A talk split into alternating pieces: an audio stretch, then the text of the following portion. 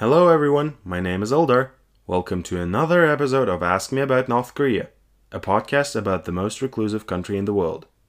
In this podcast, I'm answering the most widespread questions about North Korean politics, society, and culture, in a short and concise manner, based on factual evidence. If you like this podcast, I would be grateful if you could share it with your friends, leave a positive review, make a donation, or subscribe. You can also visit the podcast website, w w w dot ask me about d p r k dot wordpress dot com. There you can access episode transcripts, as well as some other materials, such as book reviews, film recommendations, and online events.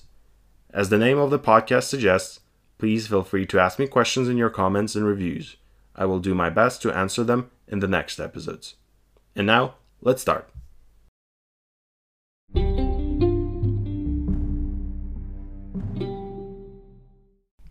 Even before the COVID nineteen pandemic hit, North Korea had a reputation as one of the most, if not the most, isolated societies on Earth. It was as if North Korea was already living under the conditions of a permanent COVID nineteen lockdown. Indeed, it was hard to imagine that the hermit nation could get any more reclusive than it had already been. Yet with COVID nineteen raging all over the world, North Korea seems to be rolling down the path of new, unprecedented levels of isolationism. You probably remember me talking about North Korea's COVID nineteen response in some of the previous podcast episodes on the show. Yet today, I would like to focus on the sustainability of this approach in the long run. After all, many are right to question this approach as economically dangerous. There has been quite a bit of speculation in the expert community and in a broader circle of North Korea watchers about whether the country is going to reopen in the course of twenty twenty-one to twenty twenty-two. The most recent developments over the past month in North Korea's COVID nineteen response, however, underline an undeniable truth.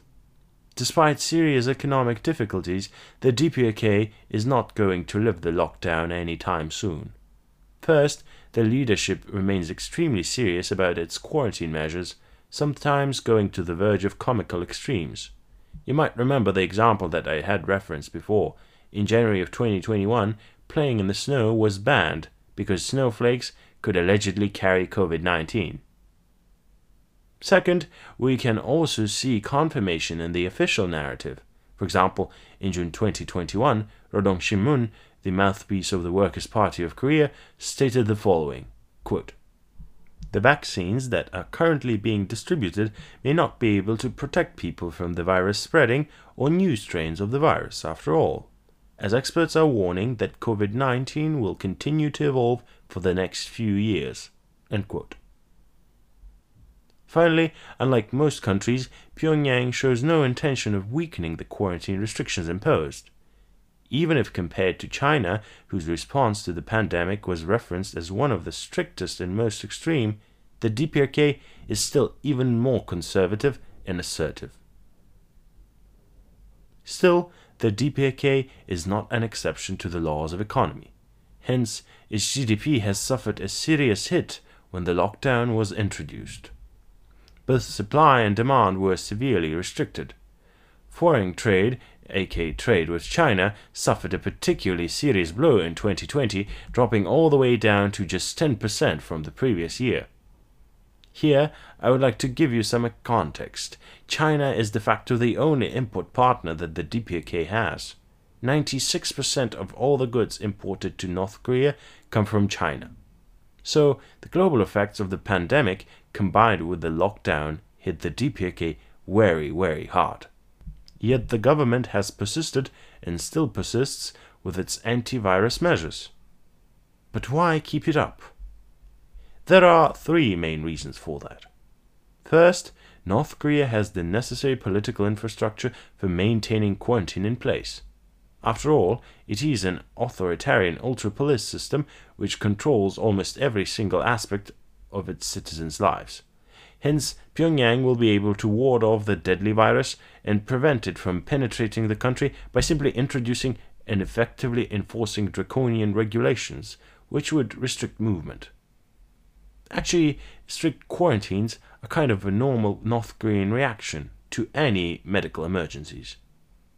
Similar restrictions were introduced in two thousand three during the SARS outbreak, in two thousand fourteen during the Ebola outbreak, and in two thousand fifteen during the MERS epidemic.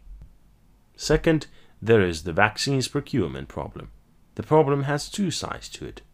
On the one hand, there is a general lack of vaccines for developing countries due to the fact that Western countries hoarded the available supplies in the late twenty twenty, early twenty twenty-one.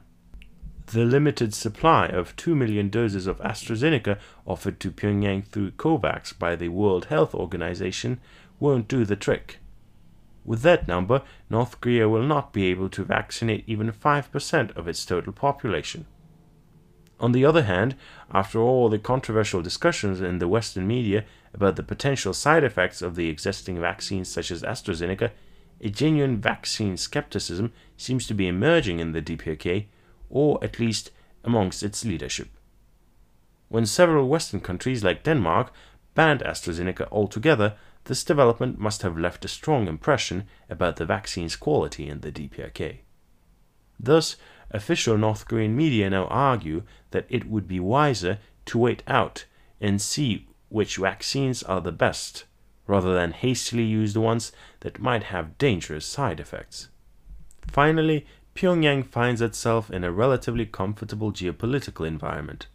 On the one hand, the geopolitical confrontation between China and the United States is increasingly escalating. Hence, Beijing would feel an increasing urge to support its anti-American friends in Pyongyang. As Andrei Lankov of Korea Risk Group notes, quote, "China badly needs a stable North Korea, so it will provide enough basic food, medicine and fuel supplies to ensure the situation will not deteriorate to the point of a large-scale famine." End quote. In South Korea, on the other hand, you have a progressive left-wing nationalist government which is very keen on cooperating with the D P R K through the development of humanitarian links between the two countries. In fact, South Korea appears to be keen to send millions of vaccines to Pyongyang free of charge, even though its own inoculation program is kind of limping. Given the high level of North Korean paranoia, whether this aid enters the country remains to be an open question. Nevertheless, since North Korea has been building and launching large disinfection and quarantine centers along its border, there might be a chance of this South Korean initiative working out after all. Unless, of course, it gets torpedoed by North Korea's wane irrationality. So, those were the three key reasons why I think that the North Korean leadership hopes to sit out the global crisis, betting on strict lockdowns rather than on immunizing their citizens. What do you think about the North Korean approach to tackling the COVID nineteen pandemic? Leave your opinion in the comments below or in the review section. If you like this episode, please leave a positive review on the podcast platform, subscribe to the podcast, or make a donation on my website, w w w dot ask me about d p r k dot wordpress dot com. Also, feel free to provide your feedback on this episode's quality and ask any questions about North Korea that you might have. Thank you for listening, stay healthy, and stay tuned.